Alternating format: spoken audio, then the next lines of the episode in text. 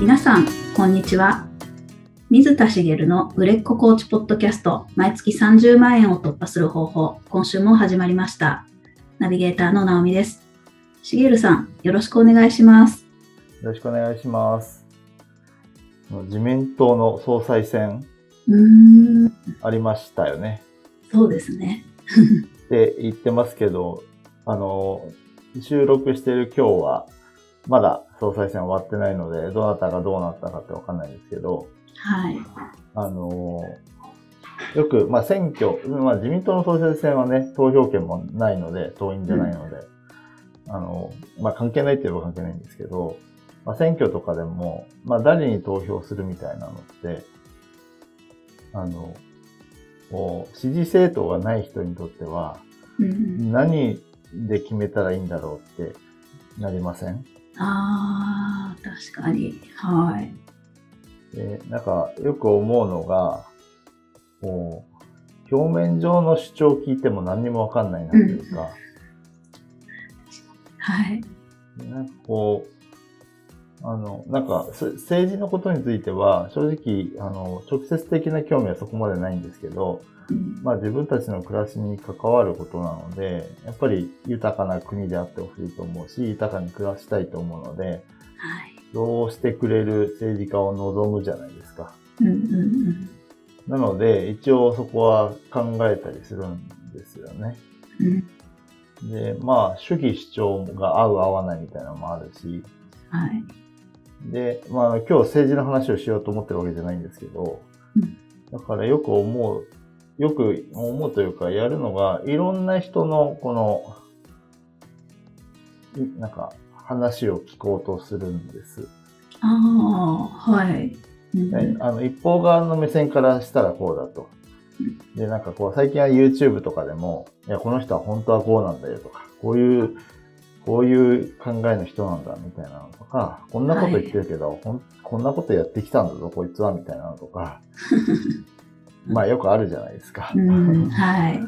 そういうのもいろいろこう批判的で偏ってるのも含めて、なんか、ああの、いくつか見るようにはしてるんですよね。ああ、なるほど。で、思うのは、やっぱりこう、受け取る情報ですごく自分が偏るなと思ってて、うん。うんで、偏ってるって気づくことが大事だなっていうか、うんうん。うんだからいろんな情報を取って、その中でこう自分の意見を確立していくっていうか、これあの、その選挙に限らず、いろんな情報がある中で、どうしていくかって考えるときに、こう、自分が偏ることを知っておくことって大事だなと思ってるんですね。ああ、そうか。はい。でそれに気づかずに、こう、一つの教えに盲信しちゃう人が、うんなうんか、これ絶対いいから、みたいな、こう、ことになっちゃう人。はい。なので、まあそういう人を説得するのは難しいんですけど、そういう人にはならないようにしようかなっていうのを、なんか、あの、今回の、あの、総裁選でもね、主張が全然違う中で、別に投票はしないけど、この人になってほしいなみたいなのって、漠然とあったりするけど、本当かなみたいな。うん。なんとなくこの人はこういうことしてくれそうだからいいなと思ってたけど、この人の主義主張ってこう、あの、でも主義主張を見ると違うんだとか、うん。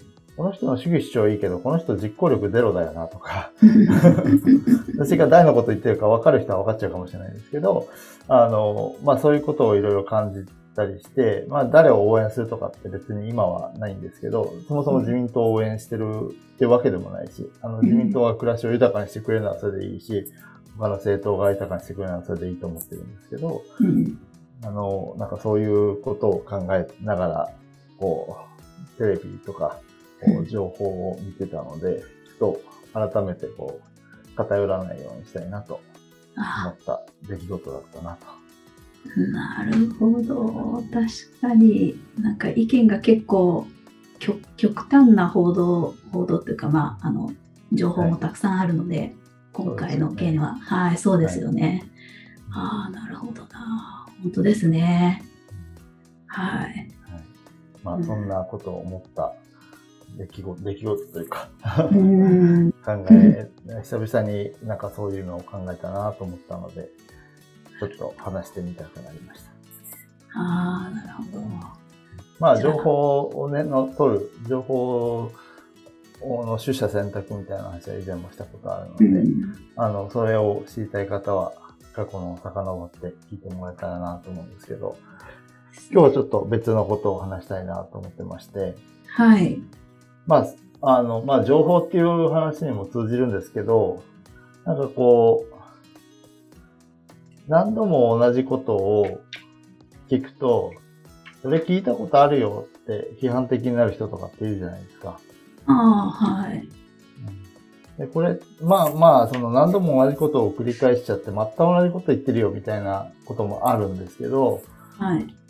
で、もうよくよく考えると、このポッドキャストでも、あの、同じこと何度も言ってるんですよね。はい今の、なんか情報の話も間接的には言ってるし、うん。あの、間接的にというか、今本題じゃないところで触れましたけど、情報の取り方みたいな話過去にもしてるし、まあ、うん毎回ね、あ、これは前にも言ったことあるんですけど、みたいなのが出てくると思うんですけど、はい。これって別にネタがないからじゃないんですよ。うんうん。で、これもね、これ、このこと自体も実は何度も言ってるんですけど、はい。あの、まあ、大切なことだから何度も言うんですよね。で、なんかこう、セミナーとか講座を受けて、あの、もう今日の内容全部聞いたことあることだったな、みたいなので、うんがっかりする人みたいのもいるんです。実際に私もこう一緒の講座を受けて、なんかし、うん、そんなの知ってるよね、みたいなことを言う人が過去にもいたんですけど、いや、知ってたらいいのかって話で、はい。うんうん。あの、要は、あの、えっ、と、なんて言えばいいかな。その、その別のところで知った情報をこっちでも聞いたっていうことで、それは知ってたよって言ってどうすんのって話なんですけど、同じことを別のところでも聞いたってことは、それはとても大事な情報だよってことなんですよね。ああ。はい。うんで、えっと、繰り返し聞くっていうのは実は大事なことで、はい。うん、あの、繰り返し聞いたその人が知ってたよって言うけど、その人見て、見て思ったのが、できてないじゃんってことなんですよ。はい。なんかよくある話じゃないですか。うんあるあるですね。はい。ええ知ってるけど、みたいな。いやいや、あなた知ってるって言ってるけど、聞いて思い出しただけでしょ。聞いたことあることに。うんっていうことになんですよね。うんじゃで、今日お話したい何かっていうと、じゃあ、その、学んだことを理解するってどういうことなのかっていうお話。というか、理解をする。はい。まあ、自分に身につけるっていうのをどうやったらできるのかっていうことをお話したいと思います。ああ、身につけること。はい。どうやったらできるのか。はい。はい。ね、身につけたいから学ぶわけですよね。うんうん。ただ聞きに行きたいわけじゃないんですよね。そうですね。はい。知識、知識だけのものだとしても知識を身につけたいわけじゃないですか。はい。うん。っていうことなんですけどで、えっと、それをするにあたって、む以前受けてた講座で、あの、素晴らしい制度がある講座があったんですね。えー、はい。それそれが何かっていうと、講座って大体1回受けたらおしまいじゃないですか。はい。まあ、例えばその単発のものもあれば、その、何回とかっていうものもあると思うんですけど、あの、複数回ある、まあ、それこそ10回、20回あるものもあると思うんですけど、まあ、ひ一つ完結すればそれで終わりですよね。はい。うんなんですけど、こう、その講座は2年間受け放題ってやつだったんですね。えー、オプションじゃなくて、あオプションではい2年間受け放題にできますよじゃなくて、うん要は追加料金でできますとか言うんじゃなくて、もう元々2年間受けていいですっていうやつしかないんですよ。えー、要は1回だけ受けるから料金安くしてくれってのができないんです。ああ、はい。これ素晴らしい制度だなと思ったんですけど、もうね、一回聞いただけで理解できるわけないので、まあ何度も聞けるっていうのは大事だなと思うんですよね。うんうん。だから素晴らしいなと思うんですけど、で当然こう2回目に受けた時って聞いたことあるってやっぱ思うこともいっぱいあるんですけど、うんなんか聞いたことある気がするけど、前と違って聞こえたりとか、あ前は気づかなかったところに気づいたりとか、あ、はい。うん。あと前は気にならなかったところが気になったりするとか、うんうん。ありそう。はい。そう、そういうことが結構あるんですよ。うん。で、これ何かっていうと、一度聞いただけじゃ人って絶対に理解できないんですよ。うーん、そうなんですよね。はい。うんうん。いや、これは本当にそうで、まあ、うん、例えば一回きりのセミナーで、それも1時間しかなかったと。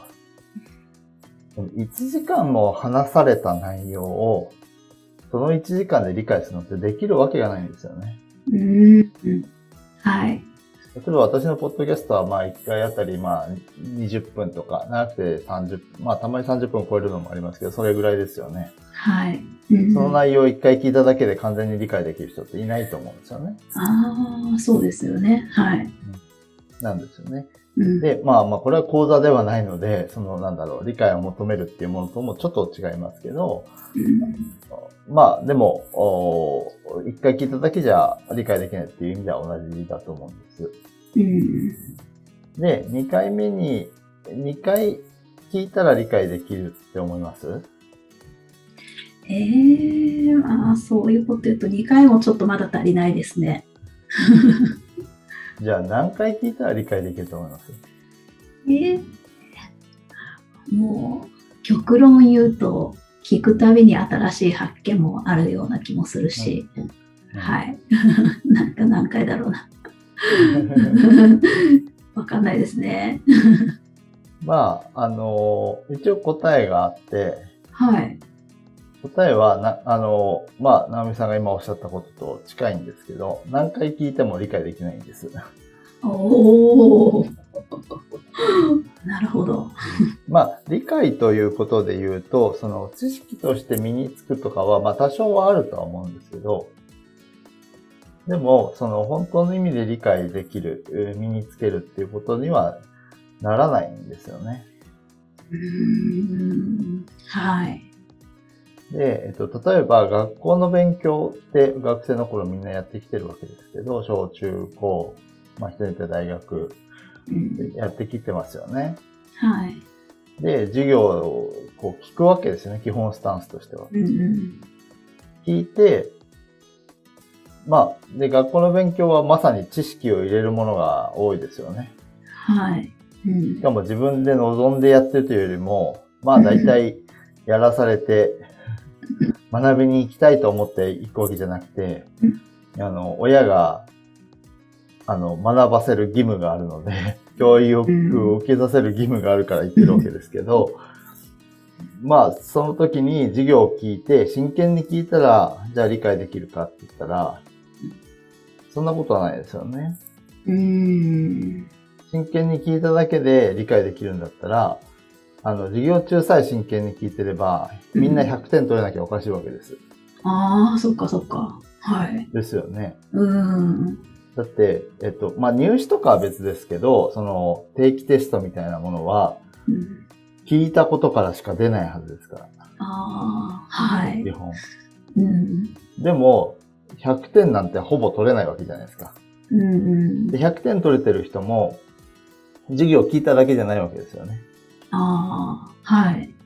その後に、まあ、いわゆる実践ですよね。自分でもう一回、えっ、と、勉強をし直すわけですよね。練習問題を解いたり、あ例えば、えっ、と、暗記科目って言われる、例えば社会のような、地理や歴史のようなものだったりしても、うん一生懸命その暗記をしたりするわけじゃないですか。まあ、はい漢字とかもそうかな、小学校、中学校で言えば。ああ、はい。うん一生懸命練習して記憶に定着させたりするわけですよね。うん。ですから、何回聞いたらいいかっていうのは、何回聞いても理解できないですよっていうのは、要は身につけるには絶対実践が必要だってことなんです。ああ、そっか。はい。うんうん。まあの、当たり前だって思いますよね。ああ、そうですね。身につける。聞けば当たり前だって聞いてる人が今、いや、そんなの分かってるよ、当たり前だよって思ったんだったら、うんうん。うん、あの、聞いたことあるよと同じことになってないかなっていうのを心配するわけなんですけど、そうですか。はい。で、まあ、特に大人になってから学ぶもの、身につけようとするものって、まあ、基本自分で学びたいから、身につけたいから選ぶわけですよね。はい。ですから、えっと、目的があって勉強するわけなんで、うん。あの、よりこう、活かしたい目的とかがあったりするわけなので、うんあの、、実践が学校の勉強以上に大切になってくる。うん。要は、えっ、と、自分の目的にダイレクトに関わってくる。例えば、よく言われるのが数学って必要なのみたいな議論があるじゃないですか。はい。まあ、数学の必要性をあの話すことは私は理系なのでできるんですけど、ここではしないですけど、えっ、と、そんな必要かわかんないものでも、こう定着させるためにみんな勉強をして頑張ったわけなんですけど、自分の目的に活かしたいから学ぶものだったら、なおさらこう実践が伴わないといけないわけですよね。うん。はい。私の場合で言ったら、えっ、と、コーチングだったり、カウンセリングとか心理学のようなものをたくさん学んできたんですけど、うん。知識を身につけるだけでも当然実践はいるんですけど、もう実際にその、コーチングとかカウンセリングってこう、クライアントさん目の前にうん。こうやっていくのには、ものすごいやっぱり実践がいるわけですよね。はい。というのが、あの、まあ、実際こう、身につけるために必要なことなんですけど、はい。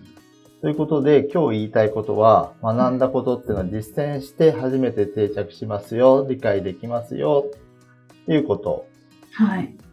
ではないんです。お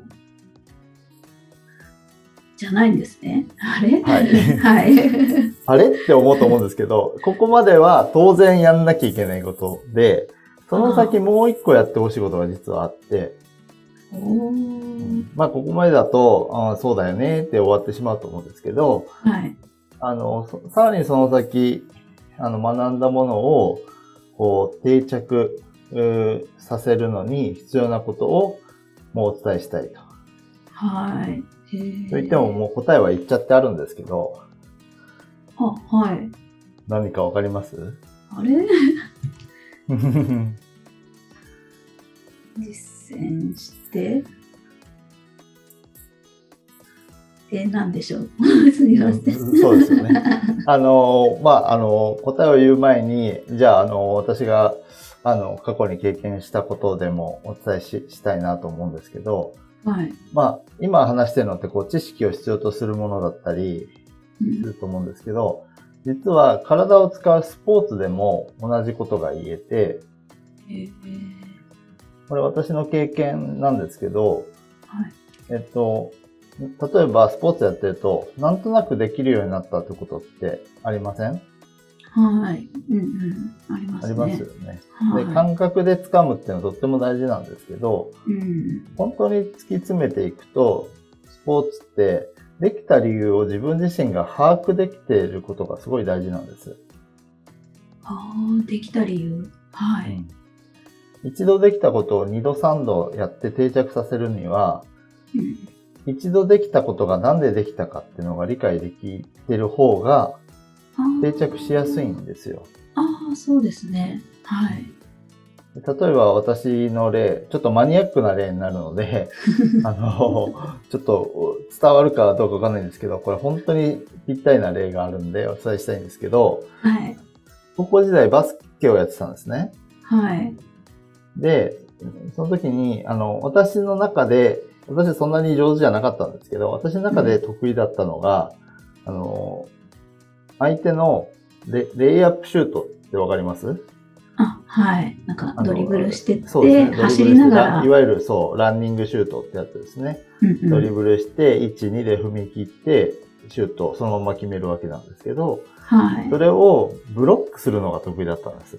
へえ。要は相手が、その、ランニングシュート、打ったボールを弾くですよね。のが得意だったんですけど、それは、なんでかっていうと、たまたま一回うまくいったことがあったんですよ。はい。で、たまたまうまくいったんですけど、その時、何かこう、普段と違う違和感があったんですね。へえ。はい。あれ、あ、ブロックできたと思ったんですけど、うんうん。普段と何か自分が違うことをした感覚があったんです。ああったけど、多分そのまま何も考えずに、あの、過ごしたら、多分得意にならなかったんですよ。ー。へえ。たまたまうまくいっただけなので。うんうん。あれ、この間できたのにできないじゃんってまたなったと思うし、現、現に次やった時に、あれできなかったってなったんですよ。ああ、はい。で、その違和感何なのかってずっとこう必死に考えてたんですよね。何が普段と違かったんだろうと思って、違ったんだろうと思って。はい。そしたら普段より早くジャンプしてたことに気づいたんです、自分が。はあ。はい。これ何かっていうと、えっ、と、自分の感覚だけの話をすると、えっ、と、でえっ、と、ランニングシュートってドリブルしてて、1、2って歩いて、2歩目でそのジャンプを踏み切るわけです。シュートを打つ人は。はい。で、私はそれに合わせてブロックしに飛ぶわけですけど、うん。飛ぶんですけど、その時は相手がその2歩目を、でジャンプをする前に自分が飛んでたんですよ。へえ。相手より早く。はい。ええって。ことに気づいて、はい。あ、相手より早く飛べばブロックできるんだってことに気づいて、それ以来、相手が要は一歩目をもう確認したら、二歩目でジャンプをする前に自分がジャンプしてるってことなんですね。へえ。それでできるんだってことに気づいて、その後それをやってったら、あ、本当だっつってできることが分かったんです。なるほど。こはい。れって、要はその、なんでできたかが、理由が分かったからできるようになったんですよね。うんうんうん。っていうことが、その、あって、で、これは実はもう一つ、オチが、オチというか、あるんですけど、はい。これはやってる最中は気づいてなかったことなんですけど、本当にブロックする人が先に飛んでたらおかしいと思いません？うん。なんかそ、れだでブロックできるっておかしいですよね。はい。なんですようん、はい。えで、い逆に今までなんでできなかったかっていうと、相手がジャンプしてからジャンプをしてるわけですよね。はい。2歩目を見てから自分が踏み切ってるので、ああ、そ。相手よりジャンプが遅いんですよ。ああ、そういうこと。そう。普通に自分が相手に合わせて飛んでるつもりの時って、相手が飛んでるのを見てジャンプしてるので、絶対に相手より遅いんで、ブロックが追いつかずに、届かないか、うんファールをして相手を止めに行っちゃうしかない。ですけど、相手より前にジャンプしてると思ってる状態って、ほぼ同時にジャンプしてるってことうなんです。わー、面白い。はい、なるほど。見て、目で見て、えっ、と、確認してジャンプしたら絶対あ遅いのは当たり前じゃないですか。はい。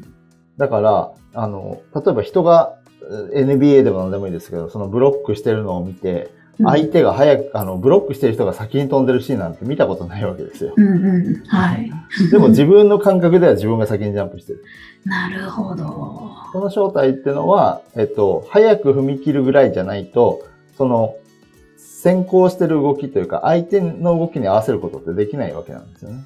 はい。うんうん。っていうのは後々気づいたんですけど、はい。これは実はどうでもいい話で、ここで伝えたいことは何かっていうと、うん要はその、自分の感覚だけで言うと、相手より先に飛ぶことで、ブロックができるっていうことを、頭で理解したから再現できるような、っ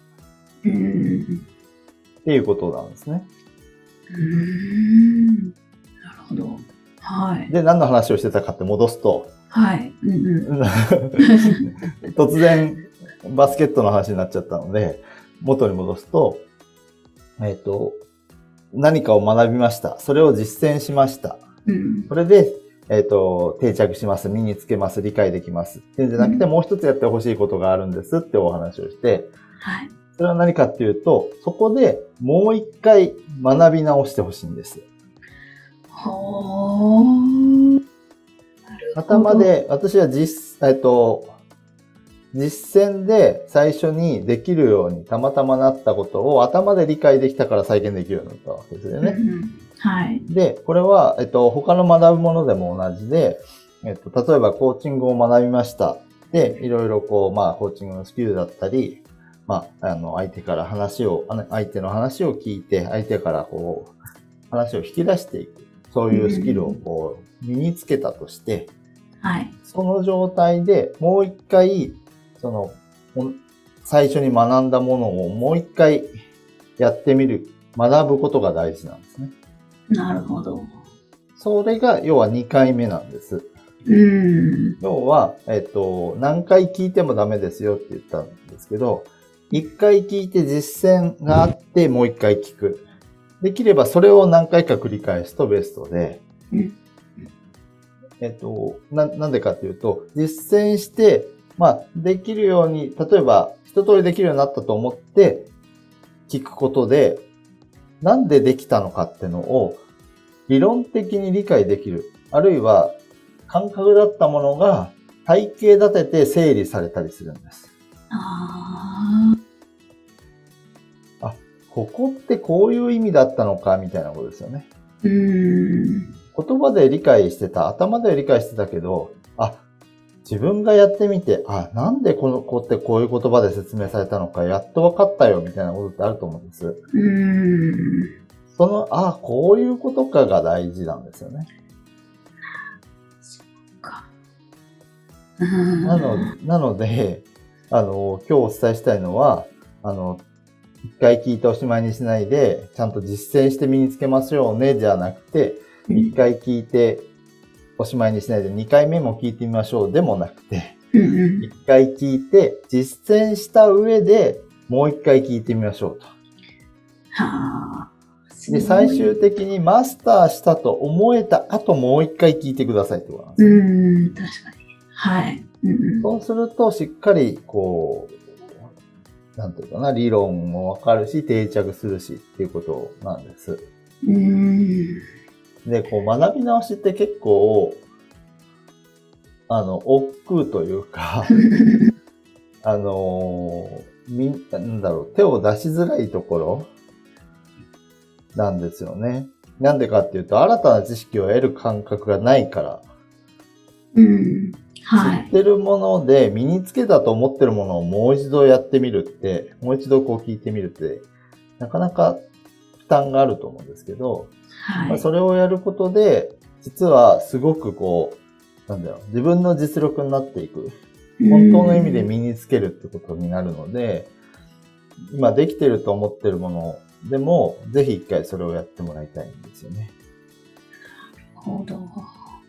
で、えっと、実際どうやるかっていうと、例えば何か講座を受けたんだったら、また同じものを、あの、受け直すことができるんだったらそれがベストですし、まあ、はい本で学んだものだったらもう一度読んでみるとか、教材で学んだものならその教材をもう一度振り返ってみるとか、うん。そういったことをやることで、こう、理解ができるし、身につくことができるということになるので、あの、まあ、これを聞いてくださっている方は大抵コーチだと思うので、まあ、コーチングスクールもう一回受け直すっていうのはできないかもしれないですけど、はい。あの、コーチングスクールのテキストを一からこう振り返ってみるとか、うんあのーまあ、コーチングじゃないものでも学んできたものを、もう一度こう、知識として、もう一度こう、振り返って取り入れてみる。ことで、あのー理解が定着するし、身につけることができるので、何かそういう、なんていうのかな。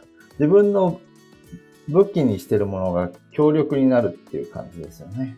うんうんあの武器って言ってもその知識とか、そのスキルの面での武器になっているものが、あの、強力になるので、ぜひ、あの、時間が、まあ、ね、皆さん忙しい中で、やるのを、こう、先延ばしというか、やることを放棄しそうなネタなんですけど、今日の話って。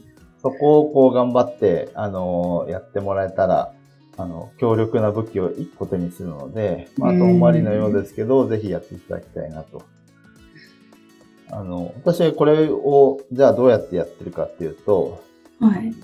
まあ割と、こう、ポッドキャストで、こうやっていろいろお話しするようになって、振り返るようになって、えー、あ、そっか、これってこういうことだったのか、みたいなこと、過去のテキストを見てみたりとかあしてですね、そういうことを思い起こしたりすることが増えたんですよね。はいはい。それでよりこう身につくことが多くなったなっていうのを感じるので、うん。